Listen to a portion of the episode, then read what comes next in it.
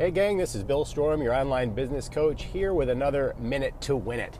Hey, uh, I'm on my way to a live training event, and it really got me thinking about how people are able to achieve things that other people aren't. And it brought me to this um, uh, phrase that I remember hearing long, long ago, probably 30 plus years ago. And I believe it came from the late great Zig Ziglar, and it said that uh, that he said, unspectacular preparation always precedes spectacular performance. Okay, or said another way, spectacular performance is always preceded by unspectacular preparation. So sometimes in our uh, in our business, in our online business, especially if we're just starting out, we read a few things, we study a few things. Uh, maybe we try to launch an ad, for example, and we're expecting uh, a result or a spectacular performance that we don't yet deserve. You see, we haven't put in enough reps yet. So on my way to this live event, I was thinking about uh, the people that have registered for the event. We're actually holding it live. I'm going to have an in person training, but we're also holding it uh, online for those people who uh, can't make it.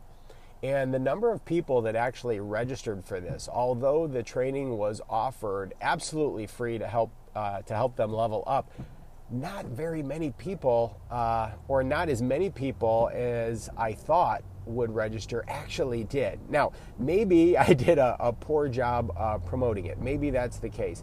But I don't really think it's that. I think it comes back to the old 80 20 rule, right?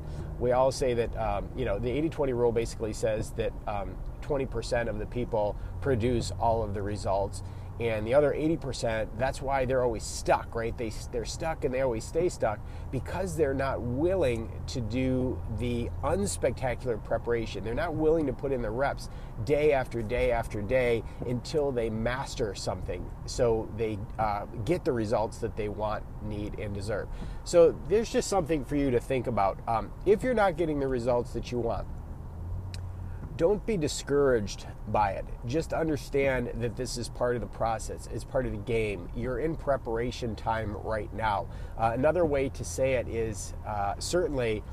Uh, if someone was going to be a school to be a doctor and then go on to be a surgeon, I certainly wouldn't want them operating on me if they were a first year med student, right? They don't, they haven't put in the preparation yet. They haven't put in the practice. They're not ready uh, to be able to give their patient the outcome that they desire and that's and that's to make it through surgery and get healthy again okay? So instead they have to put in years of, of study and practice and residency and uh, you know hand holding working side by side with someone who's experienced in order to uh, in order to be able to become a surgeon themselves okay so think about that put that through your head right the spectacular performance that you're looking for is always going to be preceded by the unspectacular preparation and practice and repetition that you put in each and every day.